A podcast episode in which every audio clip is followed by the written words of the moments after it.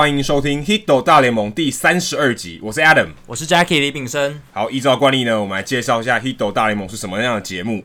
呃，我们是一个讨论大联盟当周时事话题，例如现在就是世界大赛周啊，那还有热门主题的一些话题，有可能不是比赛相关的话题，但是是一些周边的话题，我们也希望跟大家讨论，特别是那些台湾主流媒体比较少追踪、比较少继续后续报道的一些新闻，我跟大家做分享交流。如果有机会的话呢，我们会邀请台湾一些熟知大联盟这些。文化分析、赛况分析的专家、棒球记者、专家、球评，甚至是球迷来上来上我们的节目来畅聊一些不同的观点。那希望跟大家可以做一些交流。那如果你喜欢我们的节目的话呢，那别忘记加入我们在 Facebook Facebook 上面的社团 Hito 大联盟讨论区 H I T O 大联盟讨论区。那如果你是 iOS 或是 Android 的使用者，或是你是用桌机的话，你也可以上我们的官网 Hito mlb h i t o m l b dot com，上面有我们的订阅的方式，是免费订阅哦。那这一集的节目刚好是我们在世界大赛这一周，所以我们刚好也办了直播趴。那天刚好是礼拜六嘛，那天是第三战，我们看到达比修有被打爆，对，这是蛮特别的一件事情。因为赛前我们预期达比修的表现应该不会这么惨，因为他前几场其实都投的还还算不错，然后我们会预期说他至少可以缴个四五局，甚甚至六七局，就至少他基本基本盘对基本盘没消。他一点二局就被打爆退场，我们也是蛮意外。可是除除此之外，达比修有被打爆这件事情，除除此之外，诶、欸，他第二战也是打的，也是打的非常离奇，他们非常令人惊奇的一场比赛，就打到双方牛棚都都烧光，然后连 Kelly Jensen 都被打全垒打。对，打了破季后赛单场纪录八支全垒打，然后延长赛打了五支全垒打。第一场也很特别，第一场打超级快，两分两个小时一半，半小时还两个小时半还不到，两个小时二十八分钟，今年季后赛最短的一场比赛。这个这个也是很特别的一个情况，所以今年的季后赛真的还蛮多话，尤其世界大赛蛮多的话题可以聊，很多重点，很多话题。对，那今年就这一集呢，我们也特别邀请到休斯顿太空人队应援团的版主粽子来跟我们聊，还有另外一位是蓝血球粉丝团，也是专门介绍。洛杉矶道奇队的一个粉丝团，专门介绍一些趣闻、新闻相关的这个粉丝团的版主蓝血球来跟我们分享一下，他这两位来球迷来分享一下他们怎么看世界大赛的一些话题。对，他们两位都是非常关心各自球队的球迷，那我们希望透过他们比较专呃比较专心在关注这两支球队上面的一些观点，带给我们节目一些不同的想法。对，那我们先拉离那个世界大赛，在世界大赛之前发生。发生一件蛮有趣的事情，就是 Girardi 没有被续约。对，我觉得这个而且还蛮快的，就是他美联冠军系列赛失利以后，不到一个礼拜的时间，他等于就是被 fire，因为他就是没有续约。嗯，那大家预期他可能有一点点有机会会续约，因为他打的可以说是出乎意料的好，因为可能大家没有认为洋基队今年可以打到这么深，可以打到美联冠军系列赛，甚至他其实差一点而已就打进世界大赛了。那 Girardi 其实。以这样的表现来说，我们可以说是很好。但只如果你只看今年了，那他却居然没有被续约，而且是你要记得哦，他是十年的总教练。以以现在的棒球的生态来说，一个总教练能做到十年，可能现在只有 Mike Scioscia 比他长，很不容易。那他之所以当没有续约，其实也蛮值得大家来看一下。Jackie 你怎么看？为什么洋基队 Brian Cashman 就选择？我就放掉 Girardi，而且 Girardi 他其实在他自己的声明中说，是洋基队不跟我续约，嗯，还不是说哎、欸，老子不干了，对不对？不要跟不要，我要我要换我要换球队，让我走。对，其实我觉得他能在洋基这个纽约这个大市场待这么久，做这么久的总教练，其实很不容易的一件事情。那其实除了他在声明里面有提到这个决定不是他自己的决定之外，呃，ESPN 资深记者 Buster Olney 他有提供另一个观点。他觉得说，其实 Girardi 他从这一两年来，他在访谈里面，或者是他在一些跟记者交谈的过程中，他发现其实 Girardi 有一点心里有一点疲累的感觉。毕竟在纽约这个大市场，媒体环境这么紧绷，压力这么大的情况下，做这么久的总教练，我觉得心会累，就心累，真的。因为你自己想，你每天要面对这么大群媒体，然后每一个决策都有人在揣测你的决定，都有人在质疑你，那。你这个东西做久了以后，其实这个压力到最后会真的会让自己的心很疲累，尤其是你的家人也要跟着承，某种程度上也要跟着你承受。所以有可能他不会马上接另外一个球队，有可能像欧尼就建议说：“诶，Girardi，你要不要来我们 ESPN 做一年的球评？”其实有很多以前的总教练都是这么做的，像 Francona 也是在他离开红袜队那二零一二年那一年中间休息，中期休息的那年，他就去 ESPN 做球评，然后跟不同的人认识，然后放松一下，转换一下心情，没错。然后二零一三年他就来到印第安人，哎，做的又是有声有色，开启了这个执教生涯的第二春。那我觉得 Girardi 这一次没有跟杨基续约，有一个很特别的记录，就是这是大联盟史上第一次八支，就是在分区系列赛年代以来八支队伍。有三支总教呃，三支球队的总教练都被撤换，就将近快一半。对啊，你照理来说百分之三十七点五。对，照理来说打进了季后赛，代表这个赛季某种程度上就是成功了嘛。对啊，算是很，而且其实他们打的是超出大家预期的。对，你又不是说像诶、欸、国民可能在分区系列赛被淘汰，让大家有所失望。不是，洋基队的情况是。他们今年不被预期要打进季后赛，从外卡一路杀到冠军赛，没错，是表现非常出色，而且在分区系列赛表现是让我们眼睛为之一亮的。本来零比二落后，尤其又是面对美联战绩最好的印第安人，大家都觉得没希望了，大家那时候都已经把洋基队排除掉了，不可能打进那个冠军赛了。结果他们三连战三连胜逆转整个系列赛，然后杀进美联冠军赛。其实有一些东西就跟我们上礼拜跟波哥聊到的一样，在讲。那个 Dusty Baker 一样，就是有一些东西可能是我们没看到的。不过我看纽约邮报 Joe Showman 就是也是他也是 MLB Network 的一个分析师，他提到的看法刚好跟 Jackie 提的刚好相反诶。嗯，因为刚才讲说他是对面对媒体嘛，外部觉得很疲累。我看到的说法是说，他因为 Girardi 他是一个球员出身，然后是一个算是苦干实干型的一个一个教练，所以他的要求是很高的。那相较起来，大家可能觉得太紧绷了，太累了。然后甚至也有传出说老将，因为你知道在那个分区呃分区系列赛的时候，他不是因为那个触身球没有没有上去 review 吗？对，造成很大的争议嘛。哎，老将 Brett Gardner 不挺他，嗯，他拒绝发表相挺的言论。嗯，你还可以看得出来说，其实大家也累了，就大家的关系也开始不好了。对，其实有发生一些变化。对，其实有一些报道，他们就是说，其实 Girardi 之所以没有跟杨基续约，有一有一个关键是。Girardi 不止跟像啊，刚刚 Adam 提到了，跟球员可能有一些沟通上的嫌隙，就太累，我觉得可能是太紧绷了。然后跟球团的高层、Cashman 管理阶层，他们也有一些沟通上的嫌隙。那最后就变成说，有一些总管他们想传达给球员的讯息没有正确的传达，或者是这 Cashman 就是想换一个人，就换十年也够，坦白说十年也够久，陈奕迅都唱完一首歌，对不对？没错，所以我觉得这个。改变呢？你可以说很突然，你也可以说其实好像大家有预期到了。对，OK。那另外一个我们这一周就昨天发生的话题，哎、嗯欸，这个是真的很意外了。这个 Gurriel 对面对达比修有打出全垒打以后，哎、欸，他在休息室里面不知道哪根筋不对，对不对？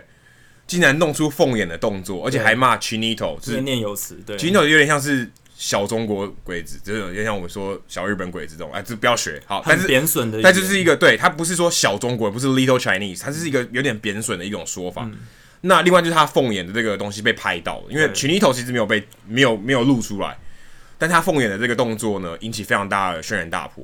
那当下比赛的时候没有发生太多事件，可是赛后的时候，哎、欸，大家开始问说你怎么刚被拍到了？还问达比修友说你的看法怎么样？不过达比修友是很大气啊，嗯，他没有没有跟他计较，他想要这件事情赶快落幕，对，大家专注在比赛上。哎、欸，可是对于球迷或对于舆论来说，尤其对于联盟来说，这件事情是非常棘手的，因为你只要牵扯到种族歧视，在美国尤其敏感，你这就是一个捅到蜂窝。嗯，那 OK，只能说我这个虽然有点不太厚道，但只能说他惹到不是黑人族群，而只到黑人族群的话，他可能更难。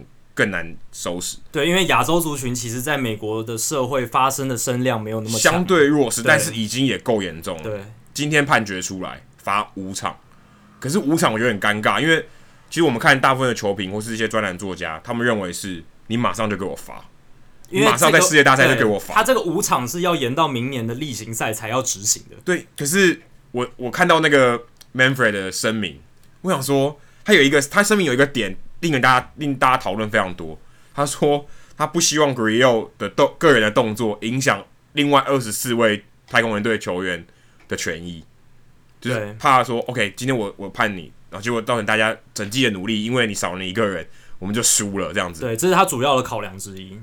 坦白说，我觉得这个实在太难，有一点没有说服力、啊，太没太没有说服力。我看 LA Times 他下的标很有趣，他说 OK，这其实是大联盟展现，尤其 Manfred、嗯、可以说是在这个议题处理上面，他其实是一个一个好的一个可以展现他魄力的机会，他是一个可以很甜的全垒打球，让全世界红中球对，让全世界知道说我们大联盟。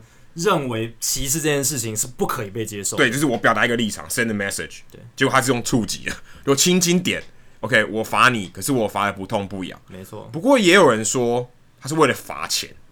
对，因为他的第二个理由就是，Gurriel 如果是明年被禁赛的话，他在例行赛的薪资就会减少，因为我们知道，如果是在例行赛被禁赛的话，球队是不用付薪资，就那一段时间是不用付薪资。没错，所以。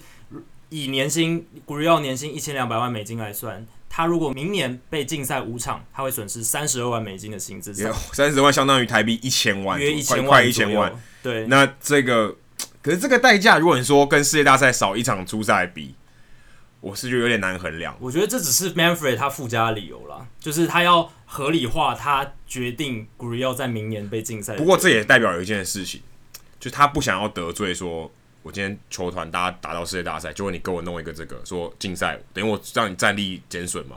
对，我还是要让比赛好看呐、啊，我要让这个东西公平，让大家以后假假设道奇队拿冠军，你没话说，对不对？不然很尴尬，不然说哎、欸，你太空人队少一个人就道奇队好像胜之不武这样，这他也说不过去。我觉得大联盟他们想做的就是尽量不要让球员以外的因素来影响这个比赛结果，就是说，虽然今天 Gurriel 是他自己的动作造成的这个后果，但是他不希望是球 球场上以外的因素影响了这个世界大赛的品质，或是结果。对，因为结果讲下去很尴尬嘞，就是、啊、万一 Gurriel 那时候没有被禁赛，会怎么样？怎么样？怎么样？某种程度上也好像跟误判一样嘞。对啊，就是 OK，等于你裁呃主席的判决导致于战局改变，哦，这听起来也是很严重。这个这个这个帽子扣上去也是。我 Manfred 也很难做，就好像你一个处罚的判定左右了世界大赛的品质跟结果。这还不像以前那个 Draymond Green 技术犯规，说 OK，你那个总冠军赛你就是竞赛一场，因为这是规定嘛。嗯，你规定是规定，没办法闪。OK，但战力有影响，没办法。对。可是 Gurriel 这个是坦白说是人为可以判的，就相相当于一个主观的判决。他在世界大赛竞赛一场，跟他在例行赛竞赛五场是一种抉择，并不是一个硬性的规定。那。他如果真的做了世界大赛禁赛这一场，听起来蛮爽。对于 对对于呃我们这些看的球迷来说，好像他的确应该受到处罚。可是对于联盟的利益来讲，其实就是一种损害。他当然没有做出这个选择。对，我今天看到雅虎一个专栏，他写说，如果今天 Gurriel 是在世界大赛期间被检出禁药的话，那联盟肯定是会在世界大赛期间就把他禁赛了。那这传达出的讯息是什么？就代表。今天联盟他看类固醇的议题比看种族歧视还要重要，对不对？就等于变成这样。然后，呃，资深球评赵大也在他自己的脸书上写说，其实大联盟这样判决等于说他把世界大赛看得比种族歧视这个议题还要重要。到底是球赛比较重要呢，还是种族歧视的这个议题比较重要？这就又成了另一个罗生门了。也不是说罗生门，可是我觉得，如果今天他为了自己的利益这么做决定，我觉得是合理。嗯，但是如果你说，对，你要考量到社会公益的话，对对，那利益跟自自己的利益跟公益，这个真的也很难说。对，我觉得这就要回到大联盟这个联盟本身的它的利益要是什么？它要是一个单纯赚钱的一个商业组织呢，还是它要有社会责任？呃，一定也要有社会责任，或者说完全没有。可是他在在在这个议题上面，他选择了利益。对，看你要给他的社会责任比重是多少。如果你今天认为，呃，大联盟主席认为今天大大联盟在美国社会里面扮演一个非常重要的社会意见领袖的联盟，那我觉得社会责任的成分就要高一点。今天种种族歧视的议题，显然我觉得比一个球赛的结果更加的重要。我今天还看到 Twitter 上有一个截图，嗯，就太空人队的球迷。就比出那个动作，是一个小朋友在本垒板后方。哦，这个这个效果好，你你如果你如果这样想，就觉得 OK。你做这这么，你做这个动作的影响力在哪里？对，因为你可以想象，有千千万万个小朋友在盯紧盯着电视机，然后看到了 Gurriel 做那个动作，然后我觉得小朋友可能没办法立即了解说是他在嘲笑达比修，但是报道这么多新闻。在在这样一直播送，我觉得很多小朋友都会受到影响，然后会觉得说这是一个哎、欸、我喜欢的球员，他在场上都在做这些行为，虽然他被罚了，但是我觉得也没什么啊，就只是被罚禁赛五场而已，所以他们会模仿，我觉得。对，据说还有太空人队球迷是在 Gurriel 上场第一个打席的时候是起立鼓掌，这个坦白说我不能理解，好像蛮多人都起立鼓掌，我这坦白说我不能理解，而且我觉得 Gurriel，我们先不说这个动作真。一定是错的啦，但是他他把他把达比修有误认为 Chinito，我觉得这也太太离谱了一点，对不对？嗯、你你今天也在日本混过，你连达比修有是伊朗跟日本混血你都搞不清楚，而且你还用中国人称呼他，我觉得这也太不尊重，太不尊重了。而且你曾经也是洋将过，你这个东西文化的这个这个包容性你是一定要有，你这个你如果把这些背景加进去，就觉得这个这个行为更不可取。所以 Manfred 也说他们会对 Gurriel 执行文化敏感度的教育训练。对，这个敏感度真的太差。对，没错，就是敏感度。这个你的敏感度也未免太差。你这样讲敏感度应该相对比较高的，因为你因为你你是的喝过洋讲喝过洋墨水的好不好？你去过日本，当过洋将，都是异国文化，对你来说，你怎么可以？你这样做就更不应该了。对啊，他。照理来说，去过异国文化的杨绛，他应该更能将心比心。毕竟大家都是算是同样的。对，我也没那边说你古巴人怎么样，对，啊、对不对？我觉得这真的是将心比心，没有错。好，那我们再把这个焦点拉回场内。诶，太空人队今天也是又再扳回一城，现在二比二了。现在战况又很难说了。对，那这这这两场比赛，这这四场比赛里面，我觉得有两个明星，就是太空人队的明星，是扮演非常重要的角色。一个是 Springer。Springer 在第二战的时候打出那个超前的全垒打，对，是非常关键的那两分炮。那如果没有那两分炮，可能还很难说。可能道奇队现在已经三比一了。没错，那另一位就是 Alex Bregman，他其实，在攻守两端都有非常重要的贡献。我们至少就看到两个他传本垒的 play。哦，上一个是洋基队那一系列赛的对。对，至少他在这个季后赛攻守表现都非常杰出。那两个传球都传得非常精准，都传到 McCann 的手套里面，然后直接就触杀跑者。就是在三垒传本垒，这个其实在。可以可以说这个比较难练习，因为其实，在真实的比赛中比较少出现这种情况。你如果抓到了，就是一个非常大的 out，因为等于你阻止了一分，你还增加一个出局数。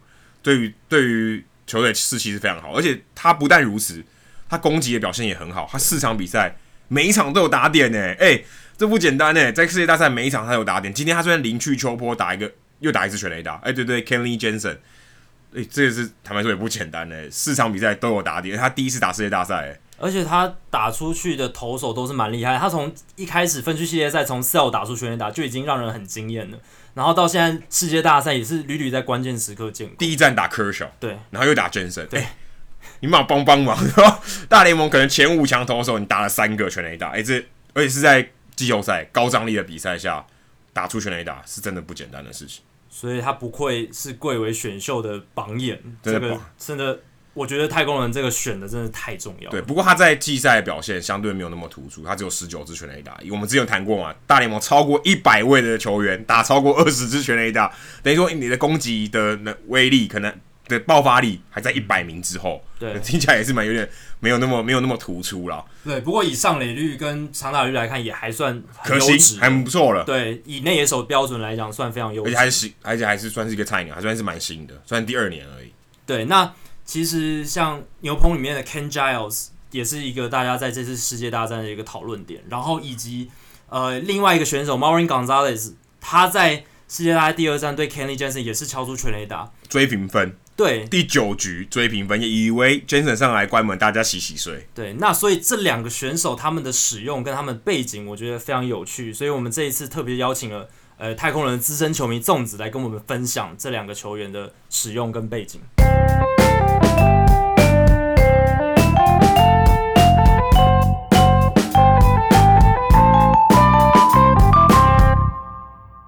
好，今天来宾时间呢，我们很开心可以邀请到休斯顿太空人台湾应援团粉丝专业的版主，那他也是部落格以灵祭球，以魂祭人的共同作者粽子。粽子你好，哎，你好，大家好。好，那粽子，我们知道今年太空人在季后赛有一个很大的重点，就是 Ken Giles 的使用。Ken Giles 的表现不太好，季后赛前六次出赛就掉了七分，近四场都有保送。不知道为什么 Hinch 在第四战。很关键的时刻，那时候一比一，却还是让选择派他上场，而不选择牛棚的其他选项呢？我觉得应该是球团的方针啦。嗯，因为他是表定的终结者嘛。嗯哼，我觉得主要是因为 Hinch 他并不是那么信任自己的牛棚，所以他才会不停的变换，呃，怎么讲配菜嘛。嗯，就是比如说，呃，让 d e v i n s k y 上场，再让 Gregerson 上场，再让其他人上场，这样子。是。但是重点是因为他是他是整个太空人所需要的终结者，所以他必须要让他一直上场，一直让他找手感。嗯哼。虽然他的他的球速有增加了，均速啦，他的均速有增加了，但是他的滑球也变得更容易失投。嗯。所以才会这么容易被人家打安打或全垒打。再来的一个重点是，他的控球很差，是差到爆的那种。他的外号叫做一百 miles，嗯，而且他的速球的使用比例基本上跟滑球差不了多少。呃，直球大概五十几，然后呃滑球四十五。是，可是他能投出滑球之后，再把直球塞到好球带正中央给人家打，这就是代表说他的 command，他连 command 都没有，所以。会 hinge 会用上他，我觉得有一部分是想要让他找手感，嗯，结果被打爆，大概是这样子，就是希望可以让他找回手感，找回信心，但是希望却一直在落空。对，是。好，那我们接下来聊另一个球员是，呃，今年算是太空人队的骑兵哦，Marwin Gonzalez，、嗯、他在世界大赛第二战一炮成名，棒打道奇队终结者 Kenley Jensen。但是其实很多球迷在此之前啊，其实没听过他的名字，因为他其实在今年以前生涯表现非常的平庸，攻击指数不到零点七，不过今年却打出超过零点九的攻击指数，非常厉害，等于是从默默无名的替补球员变成了这种明星级的打击水准。可不可以请粽子跟我们分听众朋友分享一下 Gonzalez 的打击的进步？Gonzalez 打击的进步的原因是因为他今年在在今年休赛季的时候，他有增加了自己的选球的能力。嗯，其实为什么他的成绩会进步这么多？因为中比赛中中间的期间，哎，有一阵子是 Carlos Correa 受伤，嗯哼，他上场的几率变高了，嗯，所以他一直在。在打击在练在比赛的期间，他也不停在不停的在训练自己的选球能力。嗯，他的选球能力今年来看，他不管是在速球、变速球或者是变化球上面，他都非常不容易挥空。所以为什么他可以打出这样子的成绩，是因为他的选球变得太好了，而且他非常不容易去挥好球带以外的球。其实这个数字也可以也可以从数字上看出啊，因为他。其实今年初赛，呃，一百三十四场，总共有五百一十五个打席。嗯，哎、欸，可是你想他选到多少个保送？其实不不少哎、欸，他选到四十九次保送，只被三振九十九次，这个比例算是很够水准的。如果是三振保送比二比一，他上垒率也是可以反映出来，上垒率高达三成七七。尤其跟往年比，那个差距更是大，因为去年他一百一十八次三振只有二十二次保送，今年算是保送整个两倍以上的成长。然后三振还变少，对，所以可以看得出来，而且他去年的打席数跟今年打席数其实差不多，差三个而已。那可以表示可以看得出来，他真的在数据上是有很大幅度的这个怎么讲进步。因为像刚才粽子提到说，OK，他选球能力变好，所以其实可以从数字上的确是可以看出，可以证明粽子说的这些，诶，他真的是有有开始选球上面在数字上就有发生变化了。是是，好，那今天非常谢谢粽子跟我们分享呃 Ken Giles 还有 Marwin Gonzalez。谢谢粽子，谢谢谢谢。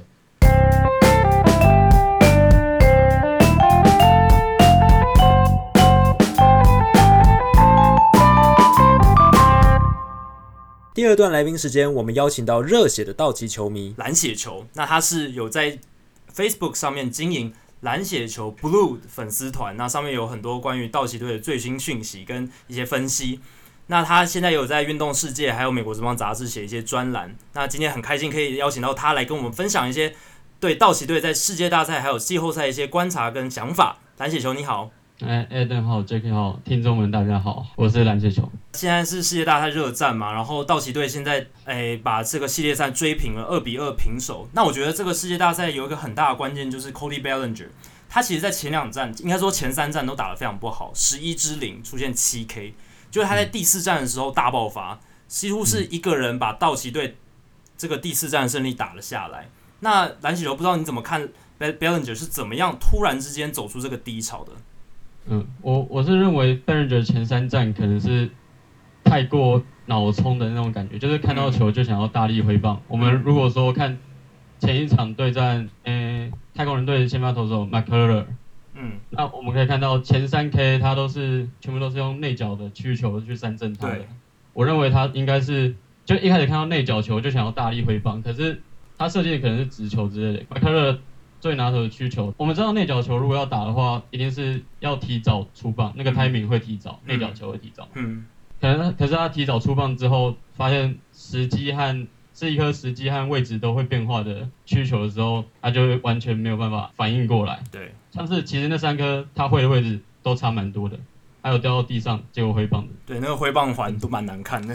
不过今天其实蛮有趣的，今天他打的那两只都是二垒安打，而且这两只二垒安打他都不是，因为他他其实是一个比较算比较偏拉打一点点，因为他挥棒轨迹其实很长，他他他右外野方向的球比较多。可是今天这两只二垒安打，尤其是他第一次二垒安打，对，他是反方向，其实就偏中间这样子，还有一球打到全全垒打墙，这跟他在打击的形态上面或他的想法上面是不是有一些调整？对，没错，因为其实今天。赛前的打击练习的时候，就有报道有说，他平常在打打击练习的时候，都是球一来就想办法把它打到全垒打墙外面，他才不管是怎样的球，或者是有没有需要打到控制打球的方向之类。可是今天他在赛前打击练习的时候，他是改变自己的准备方式，他是把球往反方向去送，就是练习着去打反方向的球，因为他可能觉得自己的打击形态在前三站吃太多苦头。挫折感太重，然后就开始像 Andre Ethier 或者是 Logan Forsyth，他就看到这两位前辈他们会在赛前打击练习的时候，就是去揣摩说要怎么样攻击反方向的球，或者是要怎么样去打守备员的空档。那他就学习这两位前辈的打球练习的方式，终于可以在第四站有好的结果。可以看到，就是像他的第一支二连打是 Charlie Morton 一颗外角高的曲球。嗯，那个曲球它其实跟得非常里面，就是他完全等到那个曲球已经变化完掉进好球带，他还出他才出手攻击，就打成一个反方向的欧巴，完全成功的摇中这个球啊！再下一颗球也是他也没有追求大棒，他就是顺着那个外角直球的来来的方向去攻做反方向的攻击，所以说他可能是整个打击心态上面有完整的改变，才可以让今天有。很好的表现，打回道奇队关键两分。像他第一支二垒安打的时候，我看他在二垒上反应非常非常激烈，因为那时候刚好转播单位也有收音，嗯、就说他是 It's a miracle，他他终于发现、嗯、OK，他好像突然解脱，有点有点像是他突然开窍了。虽然他本来就是一个很有很很很有天分的打者，可是他突然好像在那一刻，他突然解脱，好像一个包袱突然重担突然放下。我想跟你刚才说他在赛前打击练习的调整，一定非常有关系。而且他还是菜鸟，这压力。第一次打季后赛就算，还是世界大赛，这压力，而且他还打四棒，对，四棒没有表现，这对球队来说非常的很伤，受重伤，对，就前三战其实还错过蛮多机会的，对，所以说能够在第四战这样终于把他打回来，他应该是很爽，如释重负，对，就像 Adam 刚刚提到的，大家千万别忘了 Cody Bellinger，他现在才是一位二十二岁的菜鸟，然后能在这么大的场面赛前做出调整。然后马上在比赛中发挥出来，真的很不容易。那除了 Bellinger 之外，其实道奇队在这次世界大赛另一个看点是他们的牛棚。他们牛棚在分区系列赛还有冠军系列赛的时候，基本上是无人能敌，表现的非常好。但是来到世界大赛，第一次出现了一个算是挑战。太空人队在第二战的时候破解他们牛棚，延长赛的时候轰了很多全垒打。然后在第四战，终结者 Kenley Jansen 上来又被打了一支全垒打。那不知道蓝血球，你观察在世界大赛道奇牛棚的表现，到底是哪一边出了问题？是 Dave Roberts 调度上有问题吗？还是是选手自己表现上出现一些瑕疵呢？好，我我在这个问题回答之前，我要先讲一下，就是从季赛到现在道奇队牛棚大概的分配模式是，就是第九局不用说，就是 Kenley Jansen 对，那第八局现在设定就是 Brandon Morrow，嗯，就是在。Kenny Jensen 上场之前把比赛稳稳的守住，就是这两个八九连线应该是没有什么疑虑的。嗯，那道奇队还有另外六位牛棚投手，Josh Fields、田田健太，然后两位左投 Tony Singrani 跟 Tony Watson，对，哎，Tony 兄弟，对，嗯，然后还有一位是从季赛，季赛是负责长中继的投手，叫 Ross Stripling，嗯，这个大家是比较少注意到的。对。那还有一位是这个系列赛多带一位投手是 Brandon McCarthy，他本来其实是一位先发投手，那这个是带进来，我认为总教练应该是把它设定在败战处理，就是那种可能先发投手丢一点二局啊，我就是在说昨天的大比分 啊，被打爆。嗯、对对，我我呃，这等一下再讲，就是他应该是在先发投手局数很短的情况下大量失分，那嗯，这场比赛可能很难追了，那就既然是如此，就不要浪费太多中继投手的情况下，应该会派 Brandon McCarthy 出来中继。是，那好，我先讲第二站的好了。嗯，那第二站，Rich Hill 丢四局就被换下来，而且他用球数其实也没有很多，而且送出七次三振，丢四局被换下来，嗯，其实他自己也很不爽，然后嗯，观众可能会也很疑惑之类的。对可是我认为，其实 Rich Hill 虽然丢前面有七 K，可是他就是投球内容并不是说很好，他也是大好大坏。这七 K 其实就并不是说非常稳定的拿下来的那种感觉，而且接下来他第四局、第五局开始，太空人队是进入第三轮的打线啊。第三轮他们前几棒全部都是右打者，他们都是很会对付左投的右打者。那这个时候换上前田健太来中继，我觉得这是没有什么问题的。毕竟前田健太对右右打的压制力还还算蛮好的，跟瑞对更不要说跟左投 Rich Hill 比起来，肯定是大出一大截。对，Roberts 有说前田健太其实就是他们对付右打的是秘密武器这样子。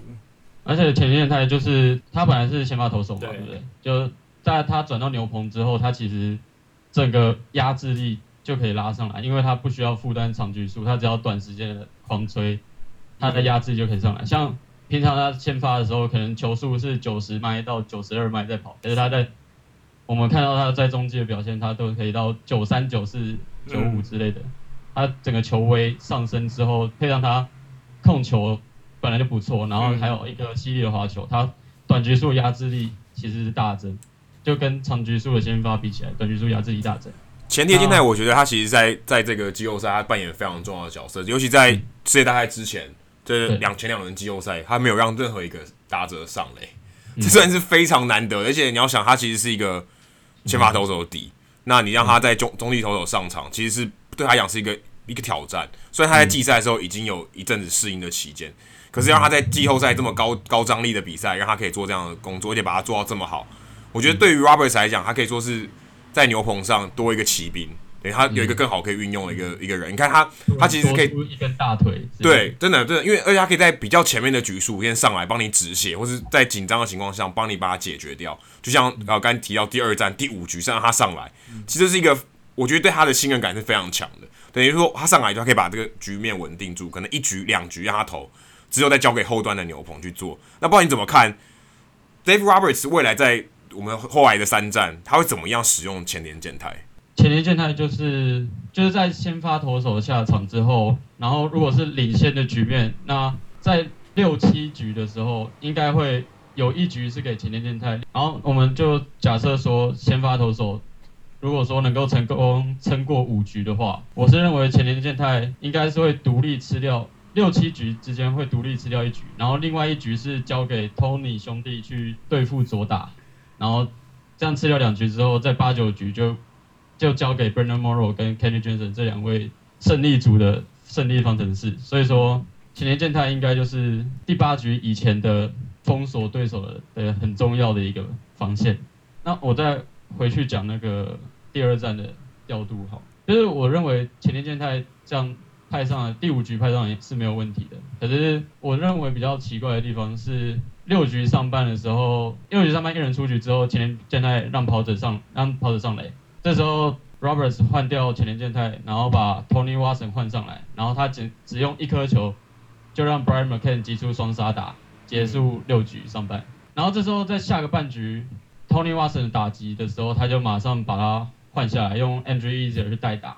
嗯，我认为这个地方可能是有点太快了，因为 Tony Watson 只丢一球，他应该还有很多精力，而且接下来的接下来的三棒是 Marwin Gonzalez，然后 Josh Reddick 跟原本应该是投手的第九棒。是。那 Gonzalez 虽然说他是左右开弓的打者，但是其实他今年季赛面对右投手和左投手的攻击能力落差其实有些距离。虽然说面对左投的攻击力是也是有平均以上，可是面对右投他打的其实更好，就是他以左打的身份面对右投的时候打的其实更好。是，所以他说这时候派上左投手面对他应该是比较好的。所以说他接下来要面对的其实是两位对左投打的比较不顺手的 Gonzalez 跟 Reddick。嗯，那这时候换掉 Watson。我觉得是有点太太急躁了的感觉，是就是太急的要在这一局抢分。了解。可是其实前面一位打者 Chase Utley 他也没有上垒，所以说我 Watson 其实他可能可以被派上去，然后就站着三振，然后下一局就负责丢球。嗯。那如果真的要派上代打的话，下一局也是可以换上另外一位左投手 Singrani，这时候换上 Stripling 去中继，我是觉得有点奇怪，而且。Stripling 其实他只丢一个保送，就马上被换下来，派上 Morrow。对对，就在第七局的时候，就马上把 Morrow 和 Jensen 这两个，就等于是宣告要把让 Morrow 和 Jensen 吃掉剩下的三局。因为 Jensen 其实他整个季后赛用量其实非常大，嗯，我们大家都知道，就是他常常在第八局的时候就打卡上班。对。那虽然说就在那一场之前看起来没什么问题，但是其实我认为。风险还是有在的，所以说在七局的时候，把这两等于是要让这两位吃完三局，我觉得是蛮危险的一件事情。嗯哼，如果说那个时候的话，中继投手里面还有另外一位 Josh Fields，他是可以被派上来的，因为虽然说那场比赛最后他上来之后马上被打 back to back，但是被打得有点惨。对对对，但是其实就季赛整个季赛的排法的话，他也是第七局以前的一道防线啦，所以说那时候没有派上他，我觉得。蛮意外的，嗯，其实 Fields 的球威也是蛮蛮厉害的。对他的，他的其实对右打很吃香，因为他的他的投球姿势非常的跨跨步非常大，然后他的球出手点就很低，可是就相较一般的高压式比较低，但是他的又是高压式，然后他的球看起来就是往上窜的那种感觉，对右打者来说，就是从很低的出手丢出高压直球，那这个直球。在好像在上缘的部分，非常容易造成回空，这是我季赛看下来他三振打者一个非常惯用的模式啦。嗯哼，简单来说就是当时我认为有三个方案，第一个就是让 Tony 上场打击，然后下一局续投；第二个就是换上代打，然后让另外一个 Singrani 接着投下面的 Marvin Gonzalez 跟 Josh Reddick 和投手棒次，或者是我认为 Josh Fields 也可以在这时候上场了。了解。好，那我们看到第三战，其实第三战一个很大的关键就是达比修投的不好。大家本来预期说他应该可以至少投个四五局，然后甚至六七局，然后投的非常不错，带领道奇呃再拿下一胜。没想到却投的不是很理想，一点二局就被换下场。那蓝球球，你刚才在节目前跟我们聊到说你有一些看法，不知道能不能跟我们听众分享一下？我们就有看比赛的时候，我们就可以发现打比丘有。的变化球完全就是失控的状态。嗯哼，他每一个变化球一定都是开掉、开掉、开掉，就对右打者会丢到近身的那个地方，然后偏高。对对对对对。那如果是这样的话，打者就一定知道他变化球丢不进去，那只要进好球带的绝对会是直球。嗯，就完全被被打爆了。而且这场比赛我印象中他是。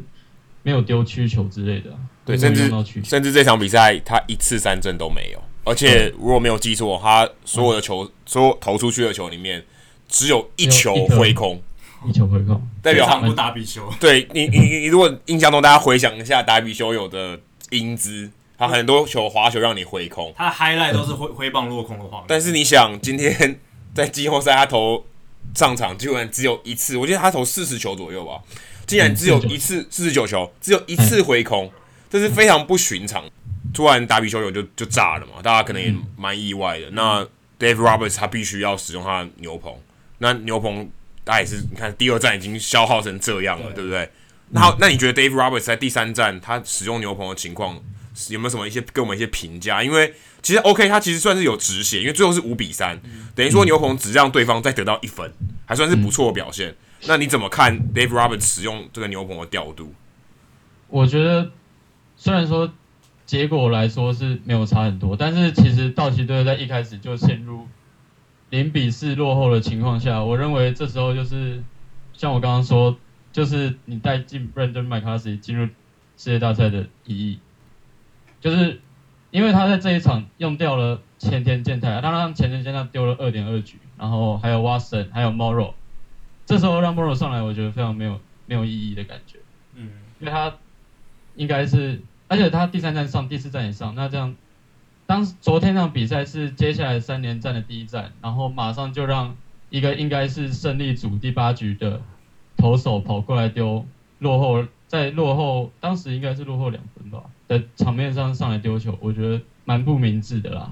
就是因为他在客，因为他在客场比赛，他等于连打三场，所以基本上他没有什么太多额外的休息时间。那你没错，如果今天消耗掉前田健太，他第四站就不能上，所以今天我们看到第四站前田就没上嘛。嗯、那然后如果你今天需要锁住这个分数的时候，哎、欸，我就没有这个可用之兵了。嗯，然后这时候 Morrow 这两站也是连续上了，那下一站的话。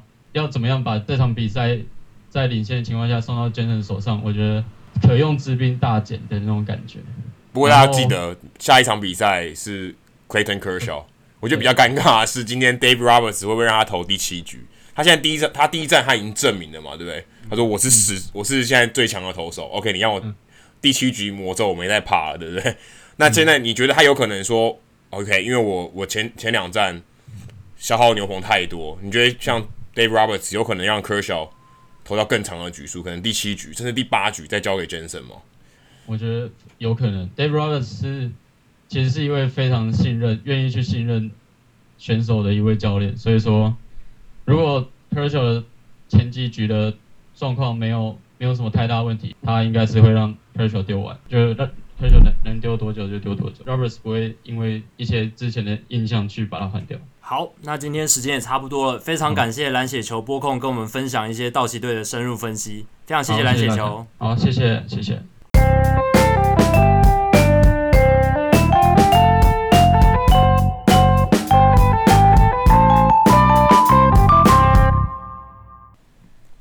照理来说，这个时间我要说是我们的球场单元，但上个礼拜我们已经球场单元已经做完最后一集了，Adam 的棒球之旅已经结束，那。这个礼拜我们要做一个比较特别的，算是球场单元的番外篇。其实之前在直播趴的时候，也有人问我们说：“哎、球场单元你讲完三十个球场要讲什么？”对，那我们现在这边卖个关子，那我们之后会再跟大家报告，我们接下来 Adam 要负责什么样的。就下周你就会知道。但不过这一周呢，我们讲也是在我棒球，就是这个球场之旅最后一站，嗯、就是埋好戏埋在最后面的，就是名人堂 Cooperstown。其实 Cooperstown 可能一般大家棒球迷去。不是很方便，因为它其实不在大城市里面，它在纽约州。可是你要从纽约这个纽约市 Manhattan 岛过去，大概要如果你坐车，如果坐客运的话，大概要六个小时，超级遥远。对，因为因为因为你还要停啊，要停，然后要要，因为你知道巴士没开那么快。如果你自己开车，大概四个小时多一点，你可以到。它是一个 Cooperstown 的是一个小镇，Cooperstown 嘛，库库伯古博镇，蛮偏乡的。老实说，是一个非常非常小小镇，但那个小镇呢，就是因为棒球而闻名。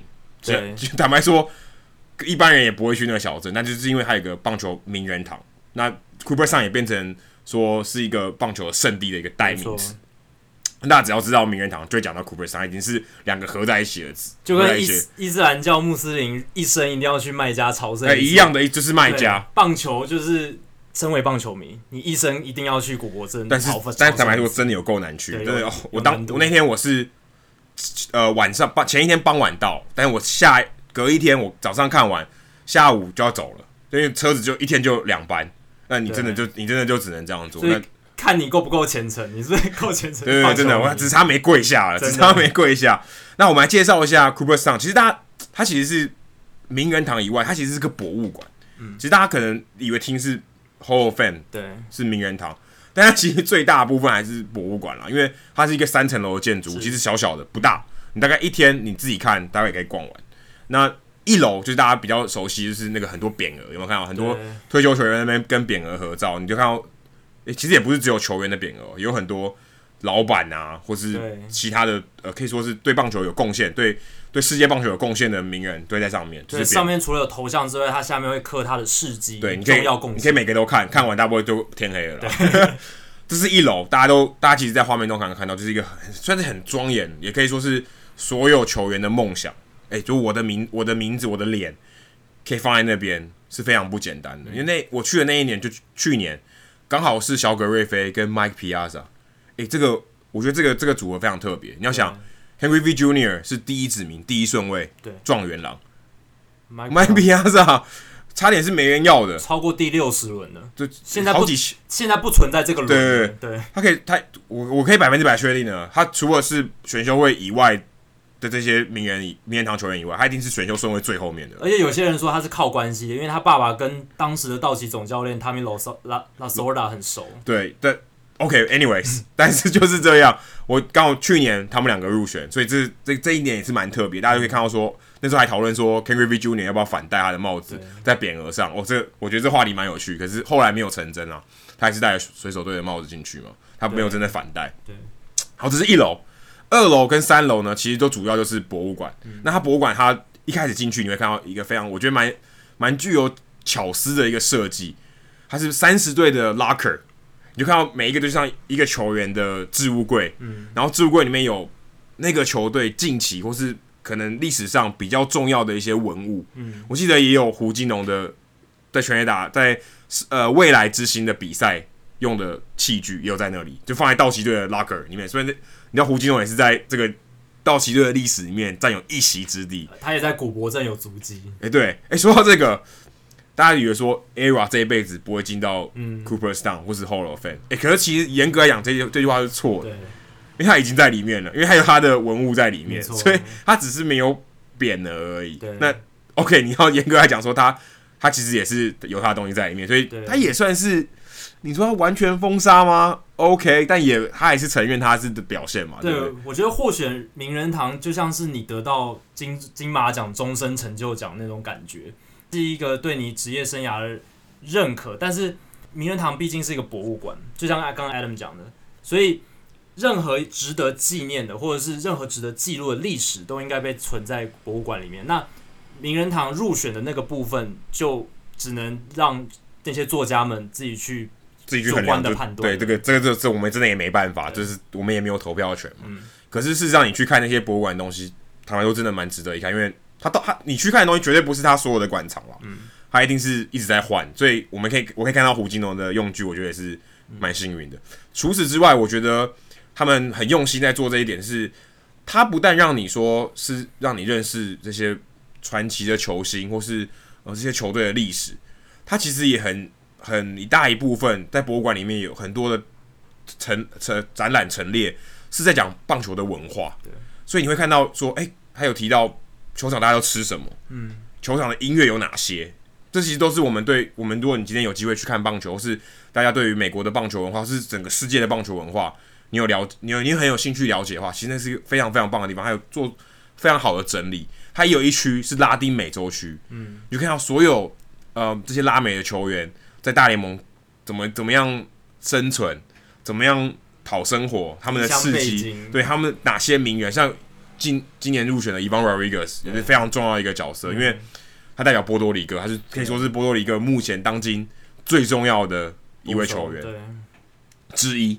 那这个也是名人堂里面很想要传达一个，就是我我有世界性、文化多元性。对，但很可惜，现在还没有一个是亚洲区。嗯，所以我觉得这还蛮可惜。也许假以时日有机会。那不过铃说到讲说到亚洲区，铃木一朗的东西已经在里面了。嗯，我去美国这趟旅程刚好遇到铃木一朗三千安嘛，那个大概是八月初的事情。嗯，然后差不多九月中到名人堂去参观。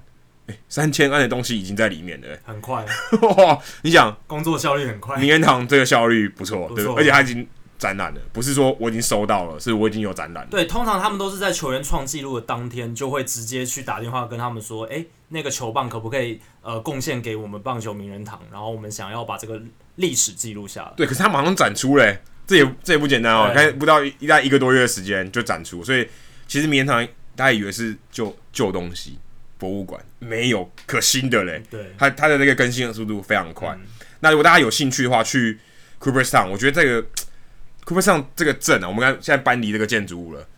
Cooperstown 这个镇有很多很棒的棒球的商品，整条街 Main Street 上面各式各样棒球的商品，可以叫买到球员卡，买到很多艺术的作品，嗯、很多摄影的作品，很多画作，嗯、甚至是很多棒球相关的，像真公上次我们录音的时候提到，他喜欢那些棒球的梗 T 哦，嗯，就很多棒球书、棒球相关的文化的 T 恤，对，那边也都有。所以如果你是一个棒球迷，除了去看名人堂以外，多留一点时间去那边逛逛街，我相信这是非常大的收获。真的，既然都去了，就多花一点时间。不要像我，我我只待了不到二十四小时，我旋风访问，这样会有点不划算。老实说，对，如果你还有兴趣的话，你其实可以在名人堂周周去啊，但是你可能、嗯、你可能订不到饭店，但是你可以在那边看球赛，有 Double Day Field，所以他们有一些表演赛，有一些刚退役的球员会去那边表演赛，那还蛮不错的。Abner Double Day 是传说中发明棒球的人，对，后来证明不是了，后来证明不是，这只是一个都市传说，但是但是他以他那个。以他为名的这个球场就在 Cooperstown，是一个很多退休球星。因为大家如果有注意到名人堂周的消息的话，那些退休球星会在那个球场比赛。嗯，这是一个蛮不错的地方，可以去看一下。好，那我们介绍完这个球场单元番外篇之后，这也是我们球场单元最后一集。那接下来要提到什么东西，大家拭目以待。那好，接下来我轮到我们数据单元，今天 Jacky 要给我们带来什么样特别的数据呢？我们在节目中常常聊到今年的全垒打趋势，就是增加非常多，然后例行赛创下了历史的新高。那其实，在季后赛也创下了一个新的纪录。我们之前有聊过，就是全垒打贡献的得分数占大联盟总得分的得分数的比例越来越高，是今年的百分比到达百分之四十二左右，是历史上最高的。就是我今天靠全垒打的得分的占总得分的比例啊。那今年在季后赛也是创下新高。二零一四年季后赛选手靠全垒打得分的比例是百分之三十三，去年跟前年都是百分之四十二，都有在成长，欸、成长蛮多的，成长蛮多的哦。一四年到一五年成长的非常惊人，成长了大概十趴左右，哎、欸，就等于是十个百分点，对，十个百分点，非常非常多。那今年呢，突破了百分之五十的大关，也就是说，我们在季后赛有一半的得分。以上都是靠全垒打的。在第二战，大家经典的第二战，八支全垒打，然后只有一分是跑回来的，对，不是全垒打。世界大赛第一战其实全部都是靠全垒打得分的。其实你慢慢仔细去想，你会发现真的好多分都是靠全垒打得。还要倒垒干嘛？这就是大联盟最不想看到的情况。我觉得就没有安打把人打回来的情况很少了。球场上没有什么动作。都只是球直接飞出去，不然就是在本垒板那边结束了。三振保送，全垒打，全垒打，three true outcome，Adam Down 在打击。我觉得大联盟他现在希望是看到更多场场上的跑动、传球、刺激的二垒触杀、本垒触杀等等等的东西。但是现在我们好像看到越来越少了。那其实今年世界大赛会有那么多全垒打，其实也不是没有其他的原因。有一个很重要的就是气温。大家知道世界大赛第二站在洛杉矶举行，然后那两天的气温非常非常可怕，达到华氏超过一百多度。那相当于摄氏快要四十度。对，这是第一站开赛时候的气温，当然不是全场都是快要四十度，它是慢慢越晚越冷，越晚越凉。但是到比赛结束，其实也是二十八、三十二、二十九度左右，其实是非常炎热的。那其实根据棒球物理学家 Alan Nathan 的研究，每增加摄氏十度。棒球飞行距离就会多增加五公尺，很远诶，很远哦。你不要想五公尺，好像就是诶、欸，我房间的这个宽度之类的。你如果去想说，他今天是掉在 warning track 的飞球，跟刚过墙的全垒打，这就是五公尺的差别。Justin Turner 那一球就是刚刚飞过。对，其实你如果仔细看世界大赛第二战全垒打满天飞的那场比赛。他很多球都是我们所谓所谓的 wall scraper，就是刚刚好过墙的爬墙的，对，爬墙的球。我在最近的那篇文章有稍微算过一下，如果你把场地，呃，应该说把整个道奇球场移到休斯顿的话，因为休斯顿同一时间的温度大概正好比洛杉矶洛杉矶地区低十度左右，所以所有的全垒打球都会往内缩五公尺。嗯，那这样子就会变成说，其实那八支全垒打里面可能有四到。三到四支不会变成全垒打，就可能比赛的战局就有改变。没错，因为其实如果仔细看，只有 Jose Altuve 跟 Carlos Correa 那两只真的是 back to back 那两只对，都是超过四百多英尺，那就是 no doubter，就是绝对是全出去打出去就知道的。对，所以接下来大家可以继续看最后世界大赛这几站全垒打会扮演什么样的影响，而且确定一定会打到第六站，而且一定会回到洛杉矶打，那时候就可以知道说 OK 还是不是这么热。对，然后我到最后我应该也会结算说今年季后赛。全垒打得分占总得分的比例到底会是多少？会不会还是大家也可以来猜猜看呢、啊？对，到底会是百分之五十以上，还是百分之五十以下？这就变成棒球的另外一种趋势了。其实你看，超过百分之五十，代表你一半以上的分数都要靠全垒打打、欸，哎，对啊，代表整个比赛的结构、整个整个节奏、结构、得分的方法都已经趋向于长打，就全垒打了。对，所以你看这几年的棒球跟其实两三年前就真的很不一样，因为。二零一四年的时候，我记得我们还在讨论棒球，现在是投手太强了，打者被压着打。